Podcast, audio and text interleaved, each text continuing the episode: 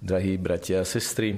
Mnohé z uzdravení, ktoré nám opisuje Evangelium, uzdravení, v ktorých sa prejavuje Ježišova veľká vykupiteľská, láskyplná, nová, stvoriteľská moc, sú sprevádzaní predchádzajúcou prozbou o uzdravenie.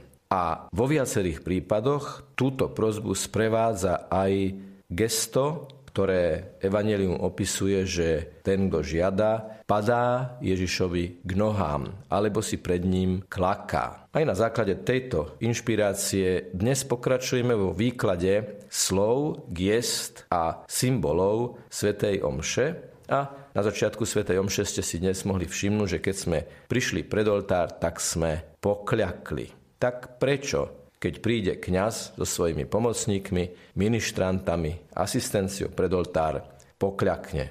Je to preto, že vo veľkej väčšine našich kostolov je za oltárom bohostánok s väčšným svetlom. V bohostánku je uchovávaná Eucharistia, eucharistický Ježiš, živo, účinne a skutočne prítomný. Takže klakáme si preto, lebo Ježiš je prítomný v bohostánku. Skúsme sa na toto gesto pozrieť trošku z diálky. Čo vyjadruje a čo znamená? Najprv tak na takej prirodzenej úrovni. Ak si pred niekým klakám, konám niečo, čím chcem zdôrazniť, že ja sa ponižujem, aby som vyjadril, že on je vyšší, väčší, mocnejší ako ja aj keď si niekto klakne pred človeka v profánnej sfére života, najmä v minulých storočiach to bolo typické, dnes už veľmi nie. Kto si klakne pred toho druhého, vyjadruje k nemu úctu, vyjadruje, že je väčší ako ten, kto si klaká. Čiže je to gesto úcty, gesto prozby, aj gesto adorácie. A tá adorácia je vlastne najtypickejšia pre to poklaknutie pred svetou omšou, tesne pred jej začiatkom, pri príchode k oltáru. Krátko, klakajúc pred Ježišom, adorujeme ho prítomného v bohostánku za oltárom. Má toto poklaknutie nejaké biblické pozadie? Nájdeme v biblických textoch starého i nového zákona nejaké náznaky, že by ľudia takýmto spôsobom vyjadrovali úctu k tomu druhému?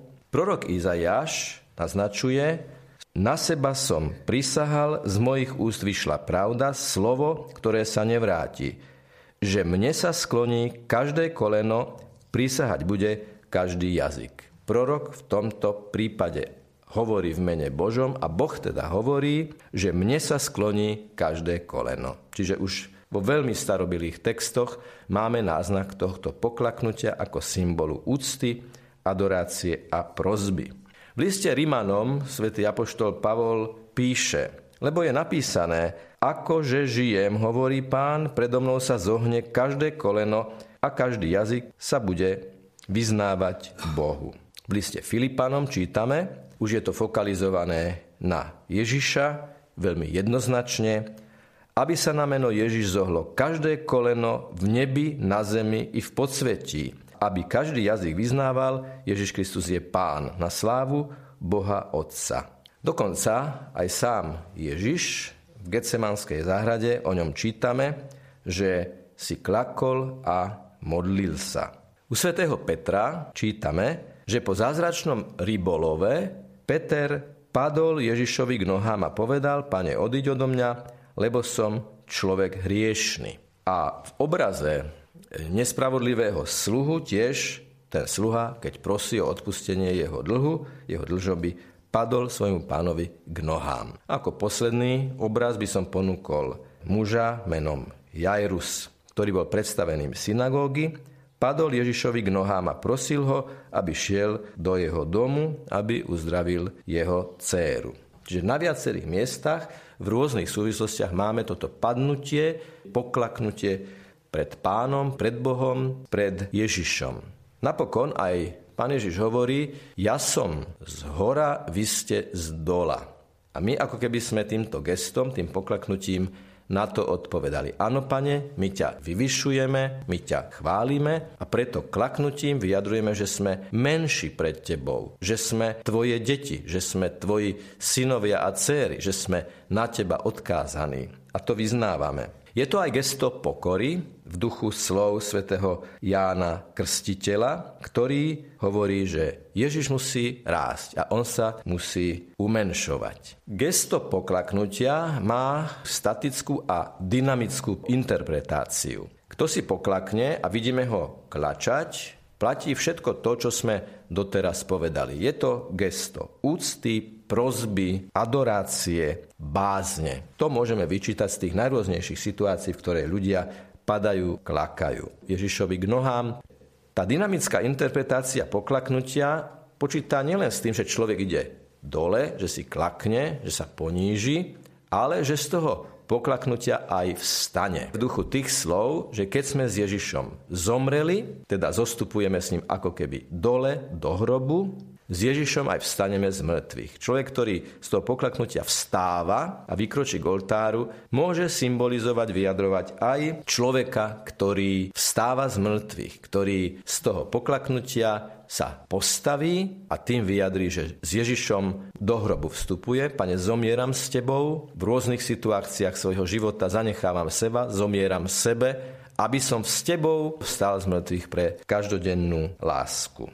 Samotná svetá omša, ktorú budeme ďalej analyzovať, má z hľadiska kniaza tri pokľaknutia. A stále je to v tej línii, o ktorej hovoríme. Povedali sme, že pred svetou omšou si kňaz klakne preto, že Ježiš je v Eucharistii skutočne, reálne, účinne prítomný v bohostánku. Eucharistia v bohostánku je Ježišovou prítomnosťou preto, že chlieb, ktorý tam je, predtým bol na oltári a pri premenení sa zmenil na Eucharistiu. Došlo k premeneniu, k prepodstatneniu. A preto je aj celkom logické, že kňaz v rámci Sv. Omše poklakne trikrát. Prvýkrát, keď premení chlieb. Potom, ako povie slova eucharistického premenenia chleba, zdvihne ho, položí a klakne vyjadrí tým, že verí, vyznáva v poniženosti, v pokore, v prozbe, v adorácii,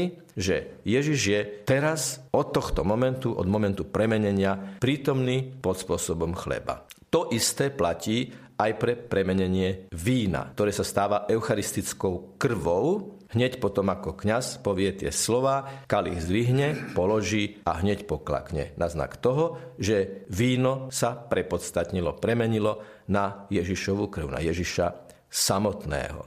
No a tretie poklaknutie je pred svetým príjmaním. Je to vyjadrenie úcty, pokory, prozby, adorácie tesne pred tým, ako kňaz príjme Eucharistiu pri oltári. Skúsme teda aj v tejto dnešnej svetej omši prosiť, aby sme aj toto gesto kľačania alebo poklaknutia robili nie preto, že sa to zvykne, že sa to musí alebo že to tak robia všetci, ale preto, že s otvoreným, veriacím, živým srdcom, plným viery, bázne a lásky voči Ježišovi, týmto vyjadrujeme, že je skutočne pánom nášho života. Vieme si živo predstaviť, že keď svätý Tomáš, neveriaci, vyznával Pán môj a Boh môj, že tiež padol Ježišovi k nohám, že pred ním klačal, aby naznačil, že v Neho uveril, že plne uveril, že On je skutočne Pán. Pán môj a Boh môj. Toto je slovné spojenie, ktoré najlepšie vyjadruje, čo naznačujeme vtedy, keď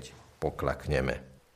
Potom ako kňaz a asistencia vstanú z toho poklaknutia, idú k oltáru a kňaz a koncelverujúci oltár poboskajú. Prečo?